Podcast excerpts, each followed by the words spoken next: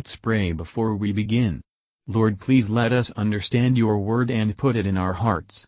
May it shape our lives to be more like your Son. In Jesus' name we ask, Amen. Chapter 19 And the Lord spake unto Moses, saying, Speak unto all the congregation of the children of Israel, and say unto them, Ye shall be holy, for I the Lord your God am holy. Ye shall fear every man his mother and his father, and keep my Sabbaths. I am the Lord your God.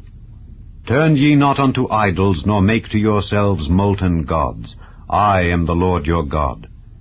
And if ye offer a sacrifice of peace offerings unto the Lord, ye shall offer it at your own will. It shall be eaten the same day ye offer it, and on the morrow, and if aught remain until the third day, it shall be burnt in the fire. And if it be eaten at all on the third day, it is abominable, it shall not be accepted. Therefore every one that eateth it shall bear his iniquity, because he hath profaned the hallowed thing of the Lord, and that soul shall be cut off from among his people. And when ye reap the harvest of your land, thou shalt not wholly reap the corners of thy field, neither shalt thou gather the gleanings of thy harvest. And thou shalt not glean thy vineyard, neither shalt thou gather every grape of thy vineyard. Thou shalt leave them for the poor and stranger. I am the Lord your God. Ye shall not steal, neither deal falsely, neither lie one to another.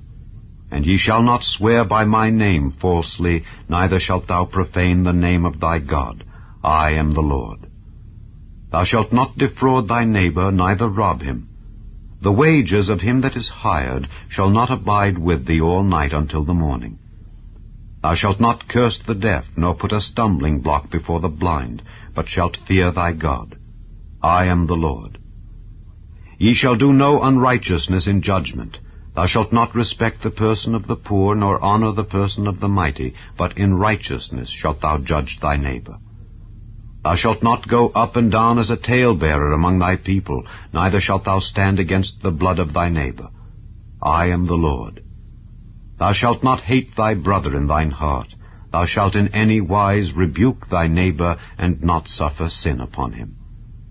Thou shalt not avenge, nor bear any grudge against the children of thy people, but thou shalt love thy neighbor as thyself. I am the Lord. Ye shall keep my statutes. Thou shalt not let thy cattle gender with a diverse kind. Thou shalt not sow thy field with mingled seed, neither shall a garment mingled of linen and woolen come upon thee.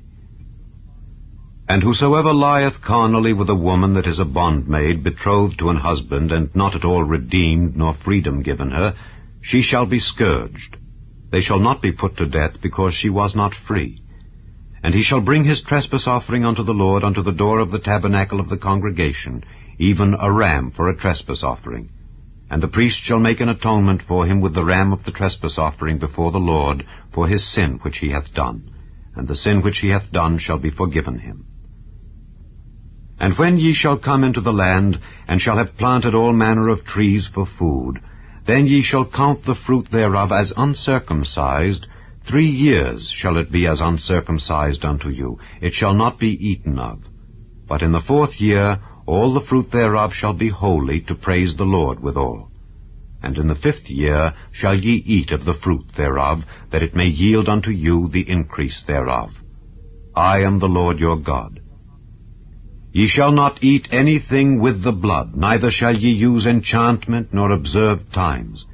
Ye shall not round the corners of your heads, neither shalt thou mar the corners of thy beard. Ye shall not make any cuttings in your flesh for the dead, nor print any marks upon you. I am the Lord. Do not prostitute thy daughter to cause her to be a whore, lest the land fall to whoredom, and the land become full of wickedness. Ye shall keep my Sabbaths, and reverence my sanctuary. I am the Lord. Regard not them that have familiar spirits, neither seek after wizards to be defiled by them. I am the Lord your God. Thou shalt rise up before the hoary head, and honor the face of the old man, and fear thy God. I am the Lord. And if a stranger sojourn with thee in your land, ye shall not vex him. But the stranger that dwelleth with you shall be unto you as one born among you, and thou shalt love him as thyself. for ye were strangers in the land of Egypt. I am the Lord your God. Ye shall do no unrighteousness in judgment, in meteyard, in weight, or in measure. Just balances, just weights, a just ephah, and a just hin shall ye have. I am the Lord your God, which brought you out of the land of Egypt. Therefore shall ye observe all my statutes, and all my judgments, and do them. I am the Lord. Matthew Henry Commentary on Leviticus chapter 19 There are some ceremonial precepts in this chapter, but most of these precepts are binding on us, for they are explanations of the Ten Commandments. It is required that Israel be a holy people, because the God of Israel is a holy God. Verse 2 to teach real separation from the world and the flesh, and entire devoutness to God. This is now the law of Christ, may the Lord bring every thought within us into obedience to it. Children are to be obedient to their parents, verse 3. The fear here required includes inward relevance and esteem, outward respect and obedience, care to please them and to make them easy. God only is to be worshipped, verse 4. Turn not from the true God to false ones, from the God who will make you holy and happy, to those that will deceive you, and make you forever miserable. Turn not your eyes to them, much less your heart. They should leave the gleanings of their harvest and vintage for the poor. Verse 9. Works of piety must be always attended with works of charity, according to our ability. We must not be covetous, griping, and greedy of everything we can lay claim to, nor insist upon our righting all things. We are to be honest and true in all our dealings, verse 11. Whatever we have in the world, we must see that we get it honestly, for we cannot be truly rich, or long rich, with that which is not so. Reverence to the sacred name of God must be shown, verse 12. We must not detain what belongs to another, particularly the wages of the hireling, verse 13. We must be tender of the credit and safety of those that cannot help themselves, Verse 14. Do no hurt to any, because they are unwilling or unable to avenge themselves. We ought to take heed of doing anything which may occasion our weak brother to fall. The fear of God should keep us from doing wrong things, though they will not expose us to men's anger. Judges, and all in authority, are commanded to give judgment without partiality. Verse 15. To be a talebearer, and to sow discord among neighbors, is as bad in office as a man can put himself into. We are to rebuke our neighbor in love, verse 17. Rather rebuke him than hate him, for an injury done to thyself. We incur guilt by not reproving, it is hating our brother. We should say, I will do him the kindness to tell him of his faults. We are to put off all malice, and to put on brotherly love, verse 18. We often wrong ourselves, but we soon forgive ourselves those wrongs and they do not at all lessen our love to ourselves, in like manner we should love our neighbor. We must in many cases deny ourselves for the good of our neighbor. Verse 31, For Christians to have their fortunes told, to use spells and charms, or the like, is a sad affront to God. They must be grossly ignorant who ask, What harm is there in these things? Here is a charge to young people to show respect to the aged. Verse 32. Religion teaches good manners, and obliges us to honor those to whom honor is due.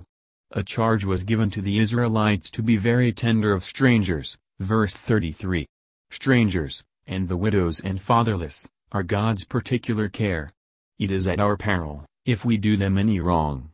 Strangers shall be welcome to God's grace, we should do what we can to recommend religion to them. Justice in weights and measures is commanded, verse 35. We must make conscience of obeying God's precepts.